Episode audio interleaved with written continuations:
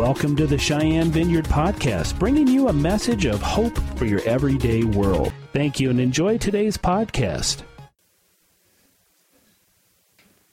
You know, how many of you have been to a sunrise service before? Oh, I never have, at least that I can remember. Uh, that was pretty neat. Uh, just to think about that morning, at least for the two Marys, going from the, the depth of disappointment and discouragement to the, the heights of, of hope. this isn't the end. it's, it's not over. Um,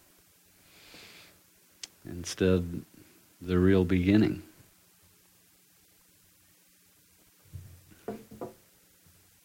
So, for the last couple weeks, we've been looking at the meaning of the cross to us. And I just feel like I need to reiterate a, a little bit of that. Um, especially the idea of us being crucified with Christ. Because the, the real message of of the resurrection is that since Jesus is alive, uh, there is a new life for us to enter into. Uh, that that our, our old life, our, our old person is done away with. Uh, but yet it, it takes conscious choice, conscious pursuit to see that happen, to, to see the old man stay in the grave and, and to see the new person, Christ in you, the hope of glory, arise every day. There's, there's a, a putting off of, of the old and a putting on of the new daily that, that has to become reality for, for that, the power of that indestructible life to continue to come forth and be the, the good leaven uh, in, in the earth. So Let's, let's go back to uh, Romans chapter 6 that we looked at last week. Uh, Father, we're, we're just so thankful that you called our names,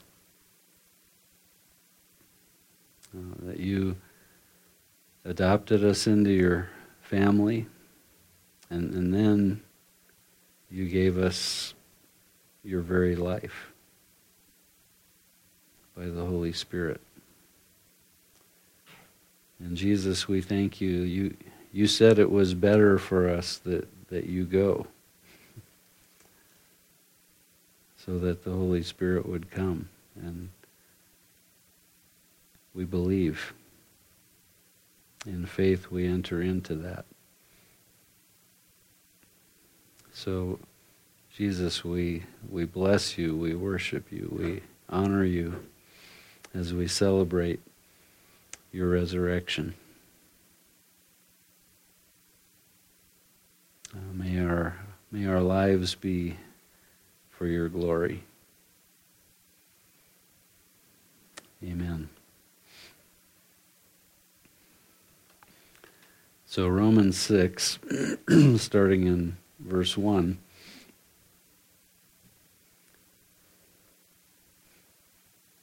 Should we turn the lights on?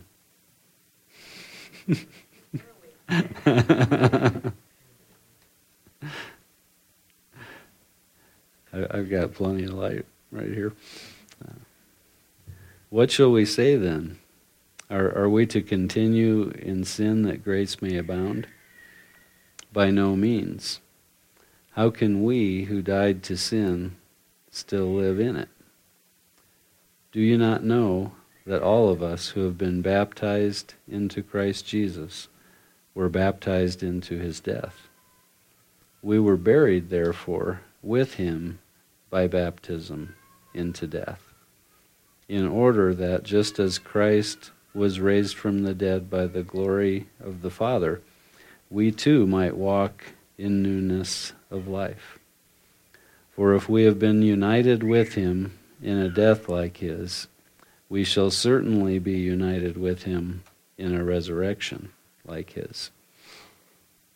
We know that our old self was crucified with him in order that the body of sin might be brought to nothing so that we would no longer be enslaved to sin.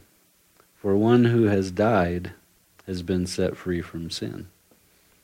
Now, if we have died with Christ, we believe that we will also live with him. We know that Christ, being raised from the dead, will never die again. Death no longer has dominion over him. For the death he died, he died to sin once for all but the life he lives, he lives to God. So you also must consider yourselves dead to sin and alive to God in Christ Jesus. yeah, verse verse 5. That's what I want to kind of focus on eventually today. It's going to take me a little bit to get there.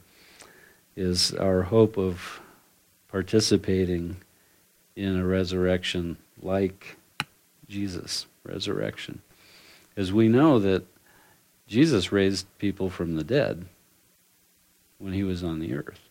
So he wasn't even the first to be re- resurrected. But his resurrection was different in that, like Lazarus, when he was raised from the dead, he entered back into his old body and others who were resurrected uh, entered into their old bodies once again.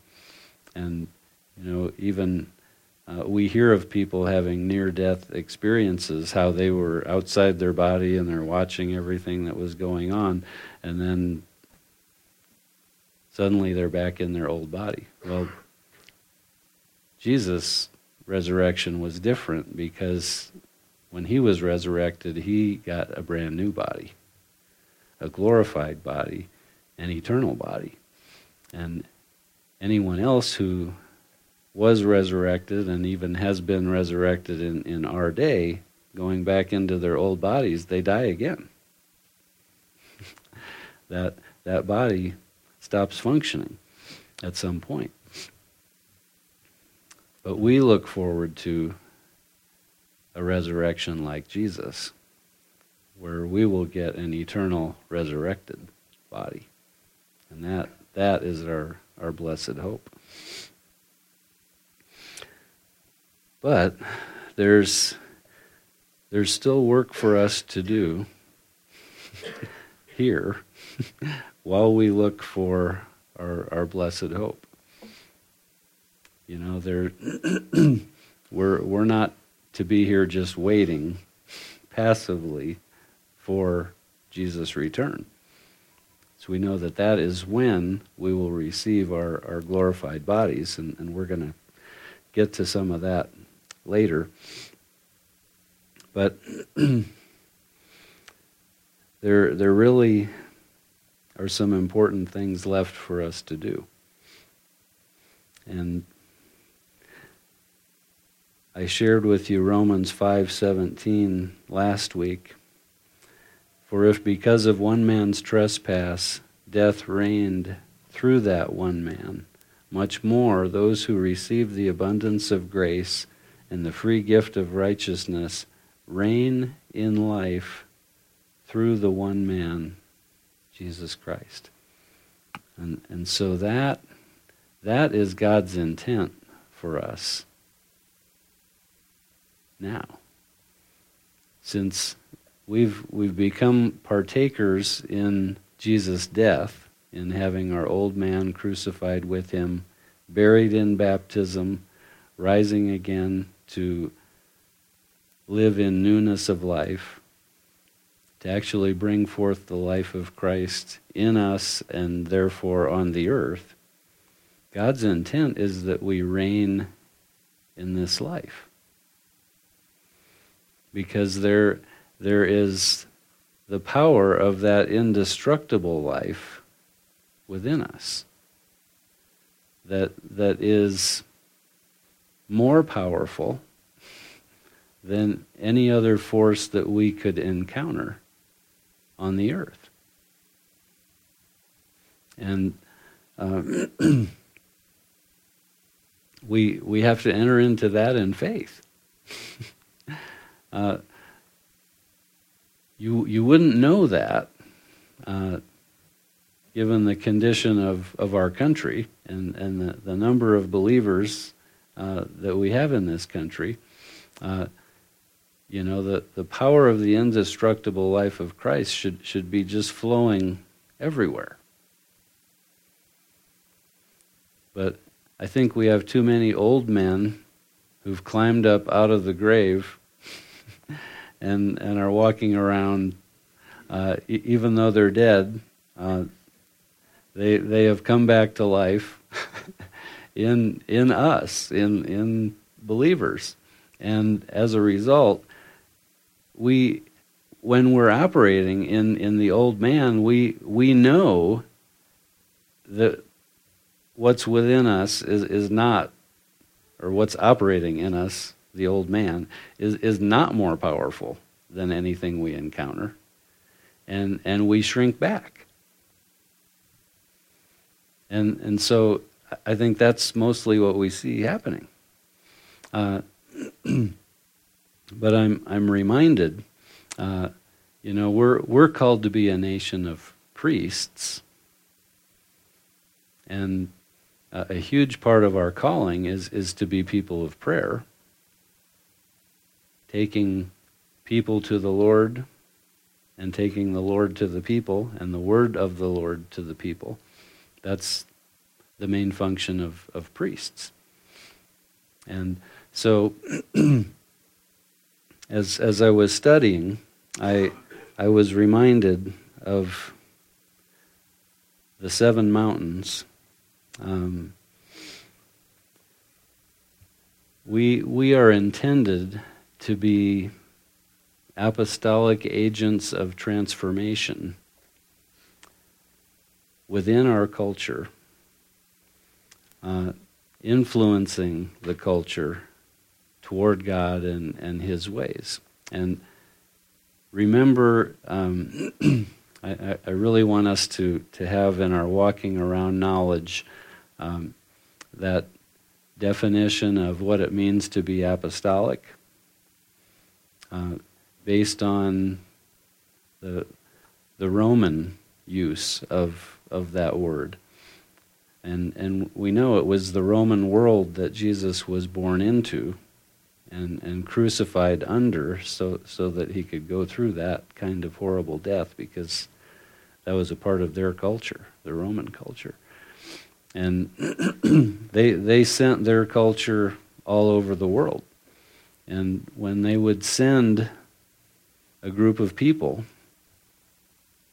into a, a foreign land, the intent was that they would establish the Roman culture there and, and all the people that were sent to do that the army, the regular working people, um, teachers, and uh, you know all kinds of different people. They they were sent and they were called apostles because they were sent to take a culture, a way of living, a way of thinking, a way of doing things into a foreign country and, and establish within that foreign culture, establish the Roman culture. And, and that's why Paul chose to use that terminology, or why Jesus used that terminology when he called the 12 apostles. Because he was going to send them out to establish a, a kingdom of heaven or kingdom of God culture in the earth. And, and we know that's what Paul did. I, I mean, he went all over the place and he established kingdom of God culture centers called churches all over the known world. And, and that is our calling, is, is to do that, to be immersed personally, and not just personally, but to be immersed within a community of believers in, in that kingdom of heaven culture so that we just take it out into everywhere that we go. And it was, it was back in the 70s that Bill Bright and Loren Cunningham, Bill Bright was uh, the founder and the leader of Campus Crusade for Christ, a huge worldwide evangelistic organization, and Loren Cunningham, who was the leader of Youth with a Mission, uh, another huge worldwide mission organization. The two got together for lunch, and, and the Lord had spoken to each of them individually before this lunch, and uh, the Lord had spoken to them about the seven mountains of culture that, that determine where a culture goes.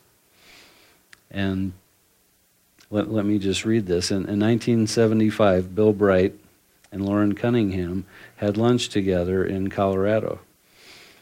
And God simultaneously gave each of these change agents a message to give to the other.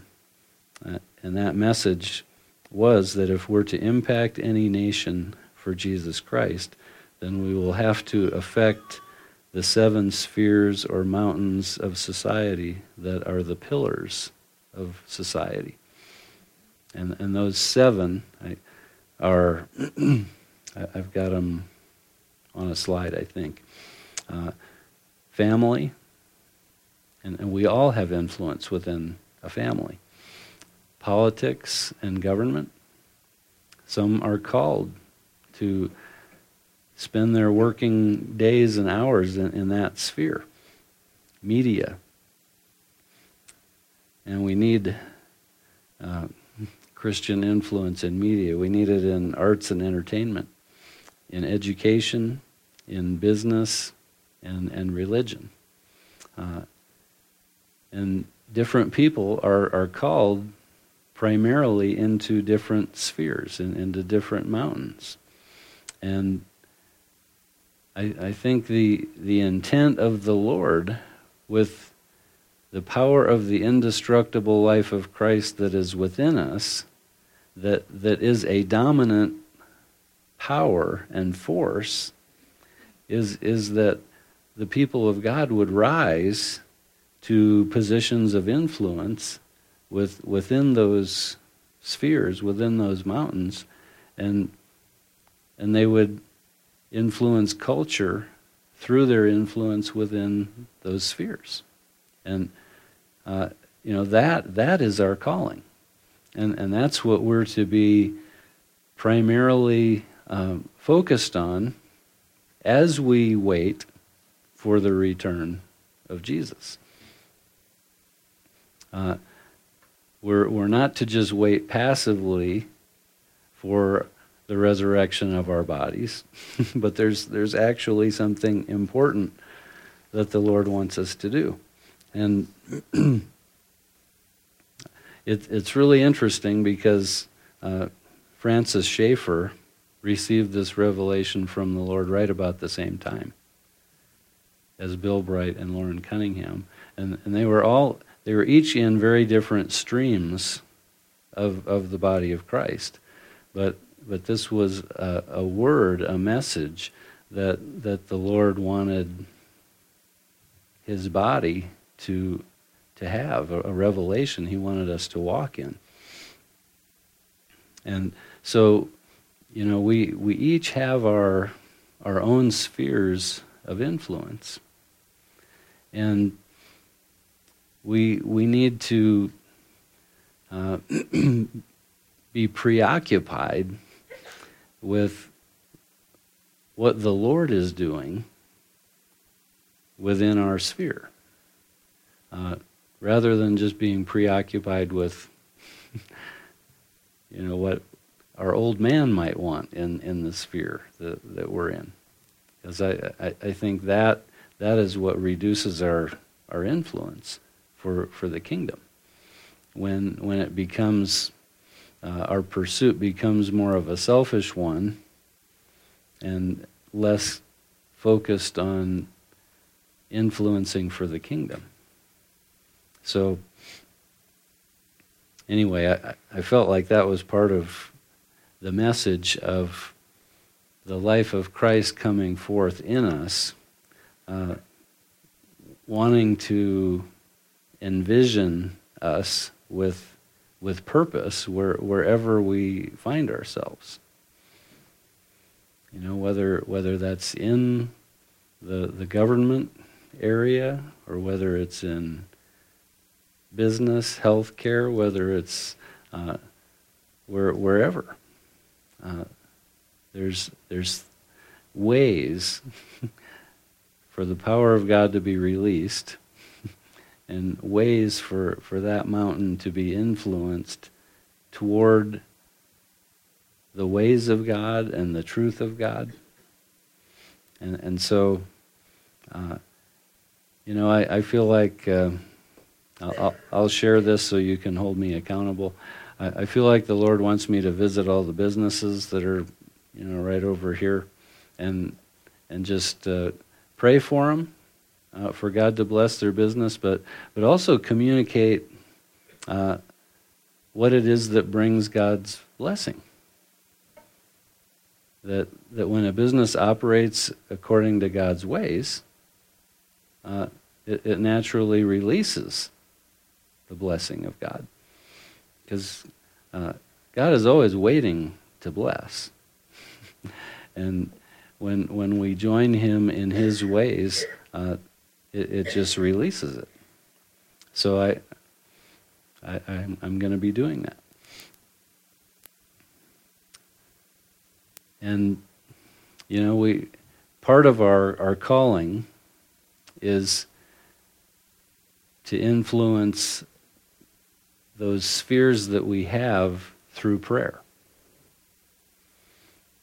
And you know, sometimes that's the most effective way that we can influence whatever mountain we're in, whatever sphere uh, needs our influence. We, we just ask the Lord to do it.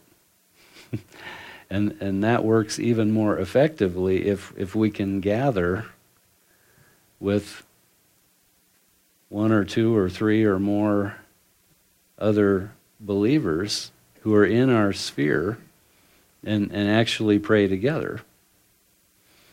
Uh, something that uh, is coming to be called a micro church. As Jesus talked about, wherever two or three are gathered, there I am in, in the midst of you. Uh, I think we can apply that in this context. So if if we can find a couple other people who are in our mountain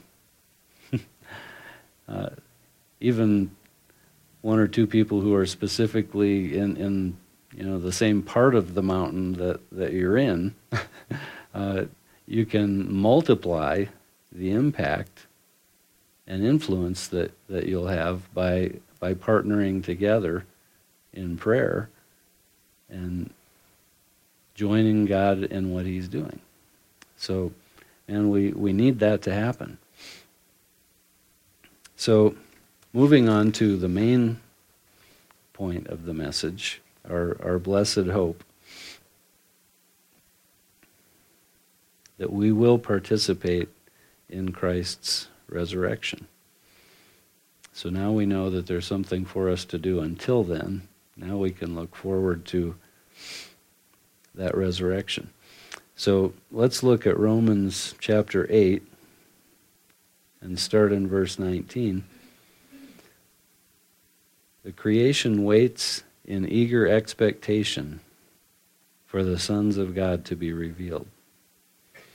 For the creation was subjected to frustration, not by its own choice, but by the will of the one who subjected it in hope. That the creation itself will be liberated from its bondage to decay and brought into the glorious freedom of the children of God. We know that the whole creation has been groaning, as in the pains of childbirth, right up to the present time. Not only so, but we ourselves, who have the first fruits of the Spirit, groan inwardly as we wait eagerly for our adoption as sons, the redemption of our bodies. For in this hope we were saved. But hope that is seen is no hope at all. Who hopes for what he already has? But if we hope for what we do not yet have, we wait for it patiently. So creation is waiting for us to be completely revealed. And, and we are waiting. uh, you know, there's, there's a message of this that applies to the millennium, I believe, because when we receive our resurrected, glorified bodies, uh, then we, we will be in fullness. But how much fullness of Christ can we enter into now? That's, that's a question that can only be answered by our pursuit of it. And the more fullness of Christ that, that we enter into, the more liberation is, is possible for the creation. So, how much does all of creation have to wait for the millennium?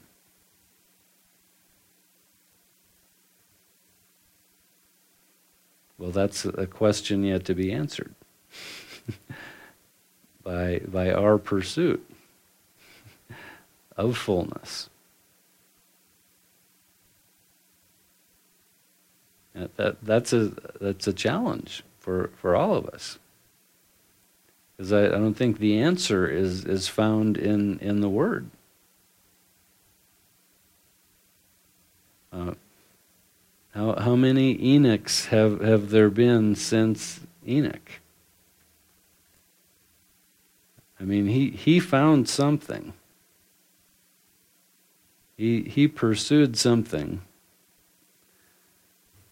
such, such that one day he, he was no longer here, he, he was with God.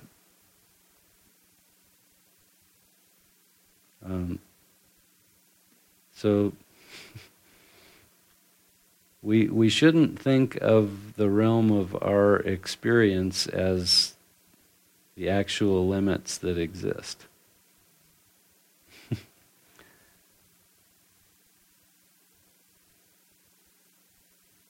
Okay.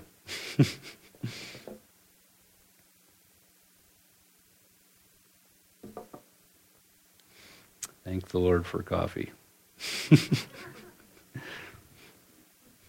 one one semester uh, when I was teaching full time at Black Hills State, I, I taught an economics class at seven thirty in the morning.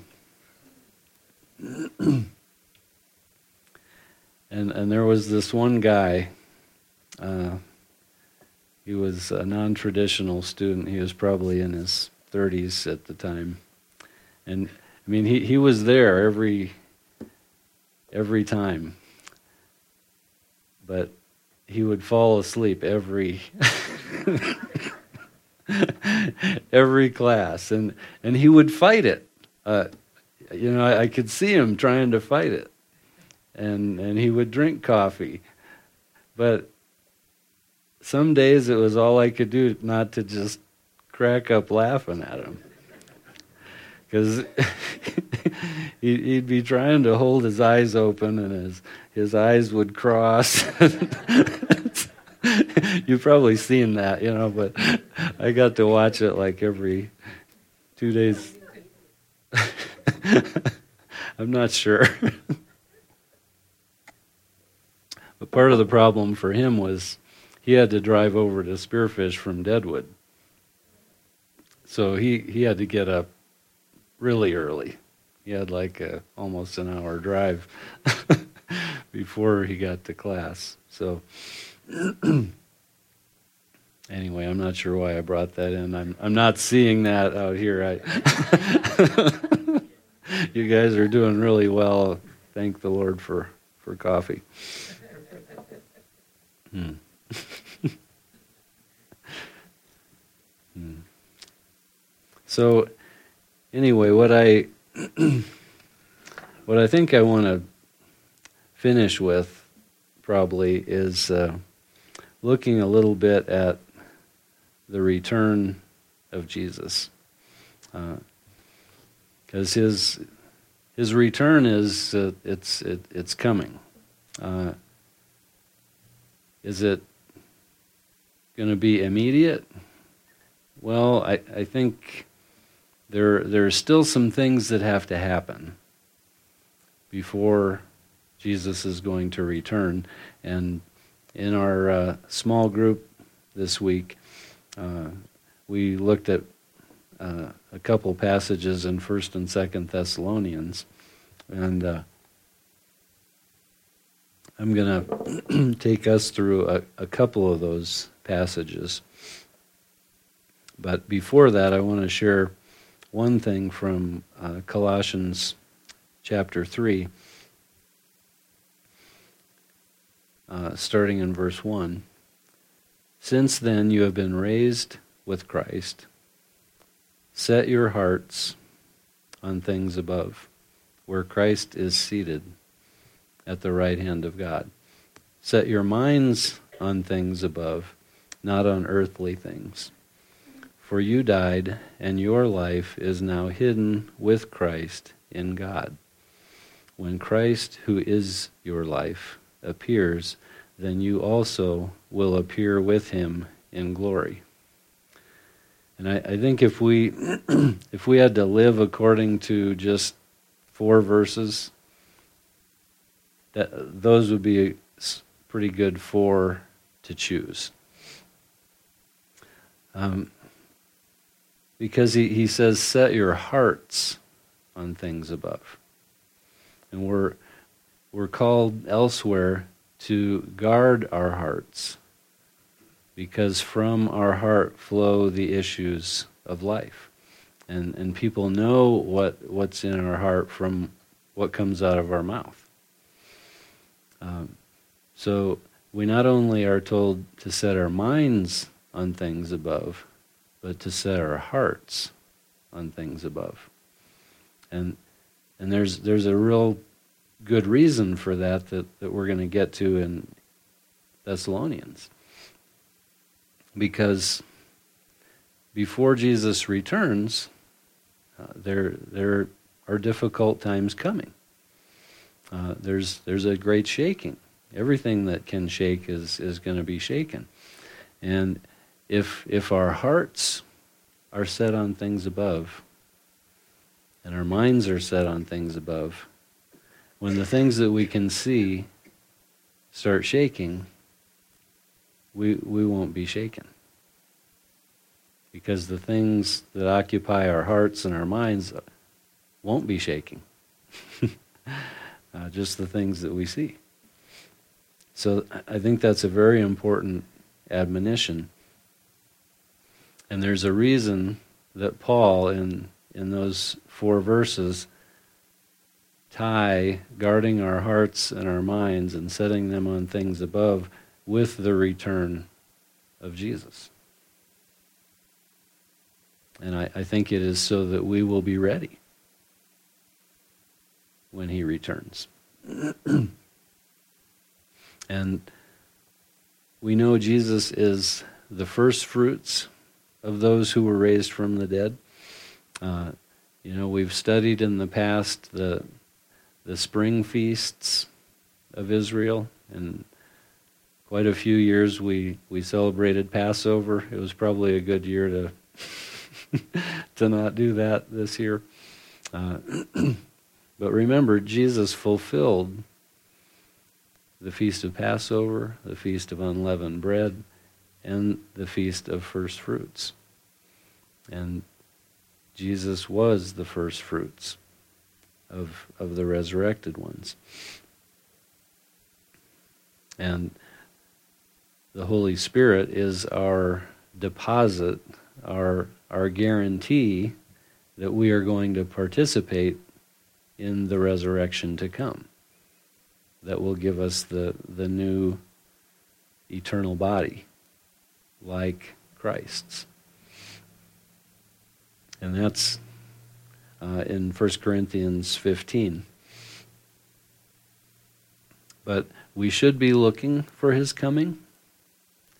We, we should be waiting and watching, but we should be engaged in, in seeing the influence of his kingdom expand on the earth. But in, in the meantime, Paul uh, wrote this letter to the, the first letter to the Thessalonians, reminding them of some things, and also the second letter because they had some questions about the return of Jesus. And we know that it's when Jesus returns that we will receive our glorified bodies. So that is something to really look forward to particularly as as some of us age and our bodies don't work quite as well as they used to and there's more pains and, and more limitations and things uh, we, we have something really to look forward to. So let's get into first thessalonians chapter 4 we do not want you, to, uh, starting in verse 13, we do not want you to be uninformed, brothers, about those who are asleep, or those, those who have passed away, that you may not grieve as others do who have no hope.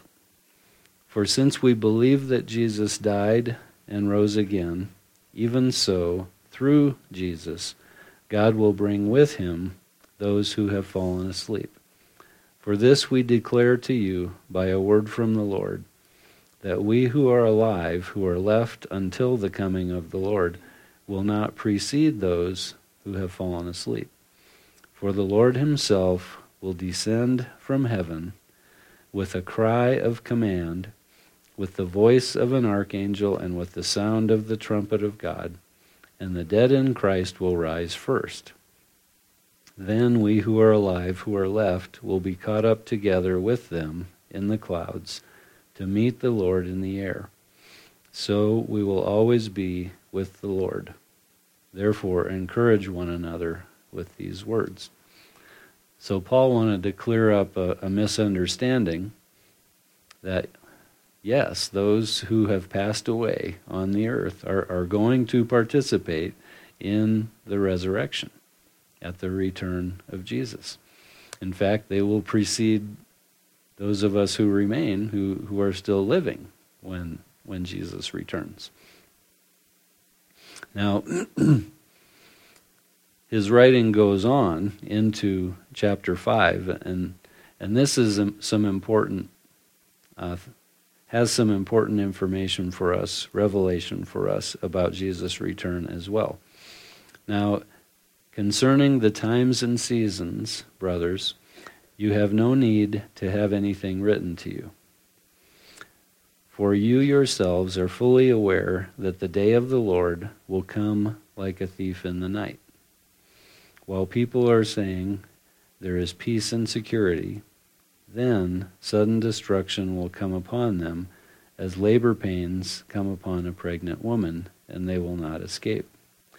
But you are not in darkness, brothers, for that day to surprise you like a thief.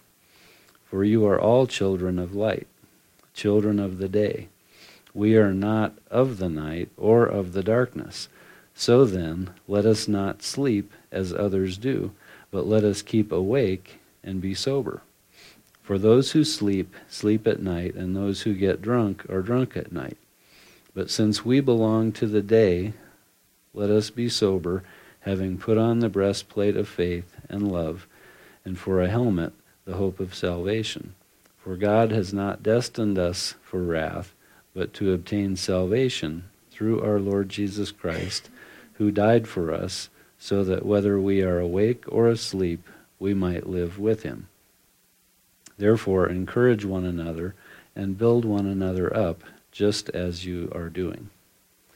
So, the return of the Lord, the day of the Lord, will come like a thief in the night. And how does a thief come in the night? Unexpectedly. uh, suddenly. Because uh, if someone knew a thief was coming, they'd be ready. and the thief would not get into the house. But the thief comes at night to surprise. And, and so that's how the return of Jesus is going to be for those who are unprepared, who, who do not know him.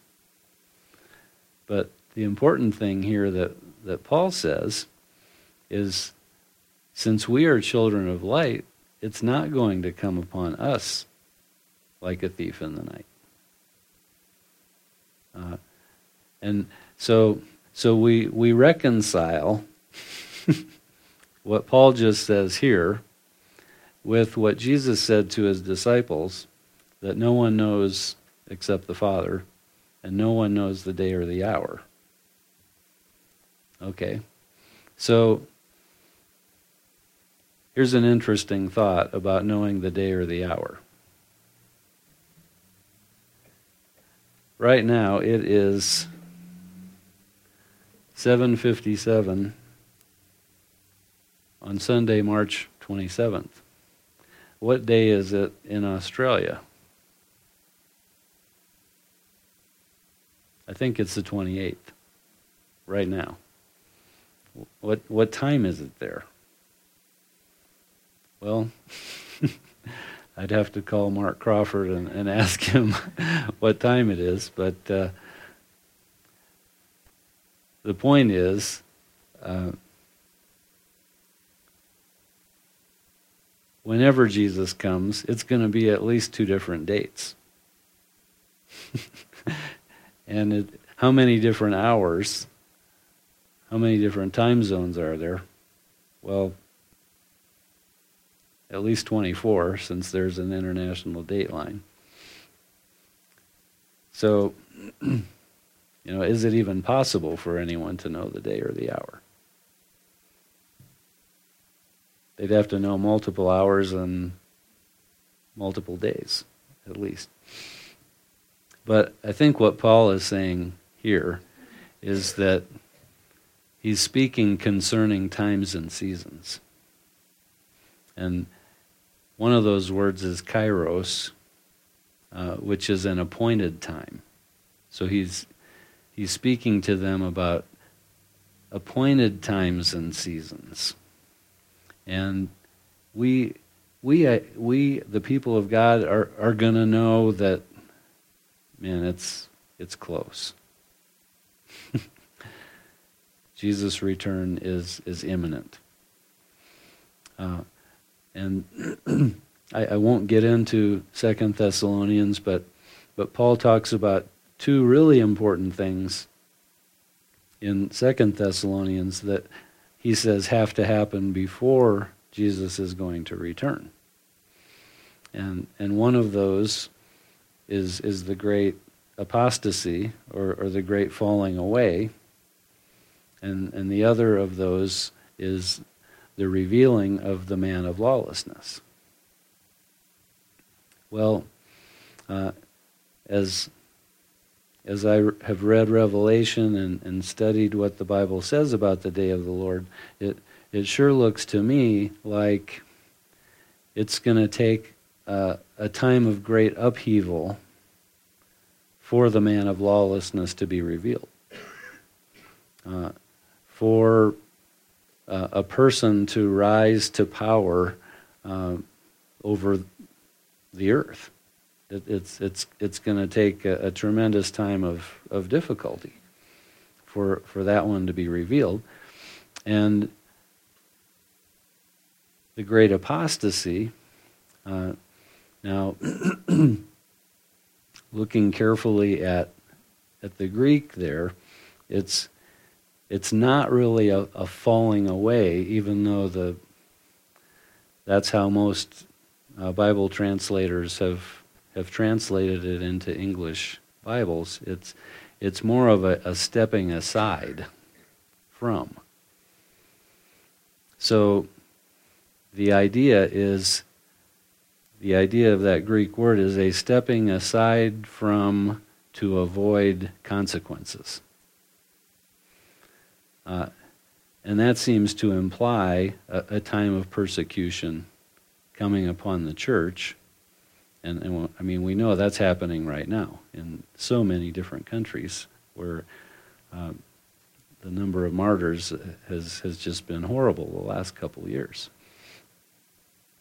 And when that happens, uh, and this, this was the case in, in the first century church, it, it's the case now, that that there, there are people who associate themselves with Christians, with people who've been born again in, in the church, but yet they themselves really have not been born again.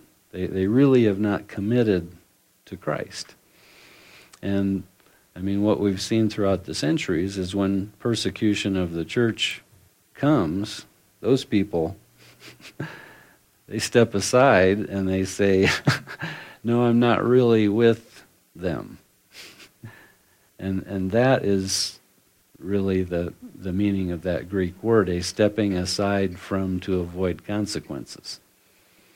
Um, so it, it'll be a separation of, of those who are really the Lord's, those who have set their minds and their hearts on things above, versus those who whose whole life is is in the seen realm.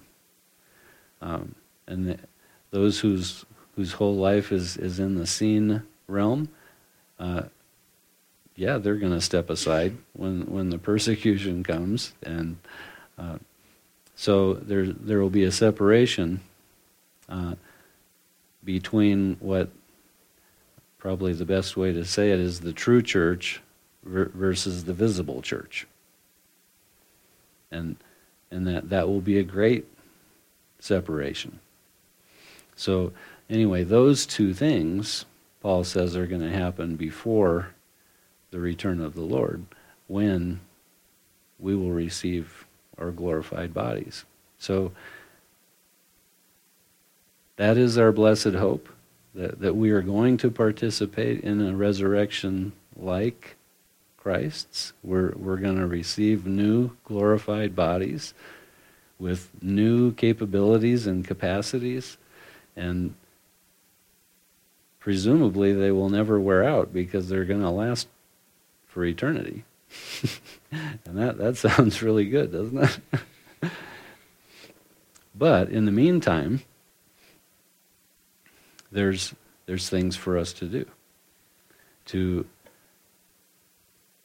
point our heart and our mind to the things above and, and get those things filling our hearts and our minds and operating in whatever sphere of influence the Lord gives us for the kingdom of heaven, that leaven to work its way through the, the whole lump of, of our culture.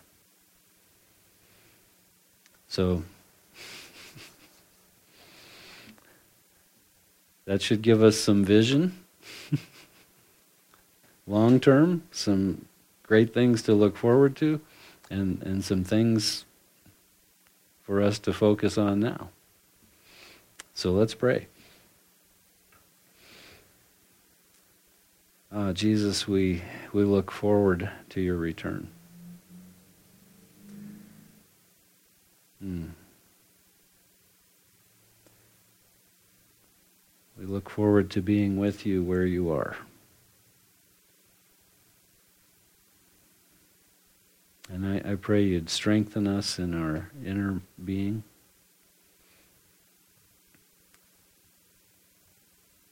That you would bring forth your life within us more and more. That we could influence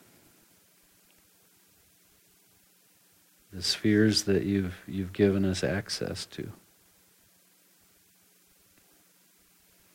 And Lord, I, I pray that in, in this time, this season, that you'd, you'd give us a heart to bring people into your kingdom. Lord, we ask that, that you'd pour out the gift of evangelism upon us. Uh, we ask that you'd give us your heart for all people and enable us to love all people as you do. So, Lord, fill us with your Spirit. Help us to set our hearts and our minds on, on things above. So we know that as we do that, you will minister your life to us.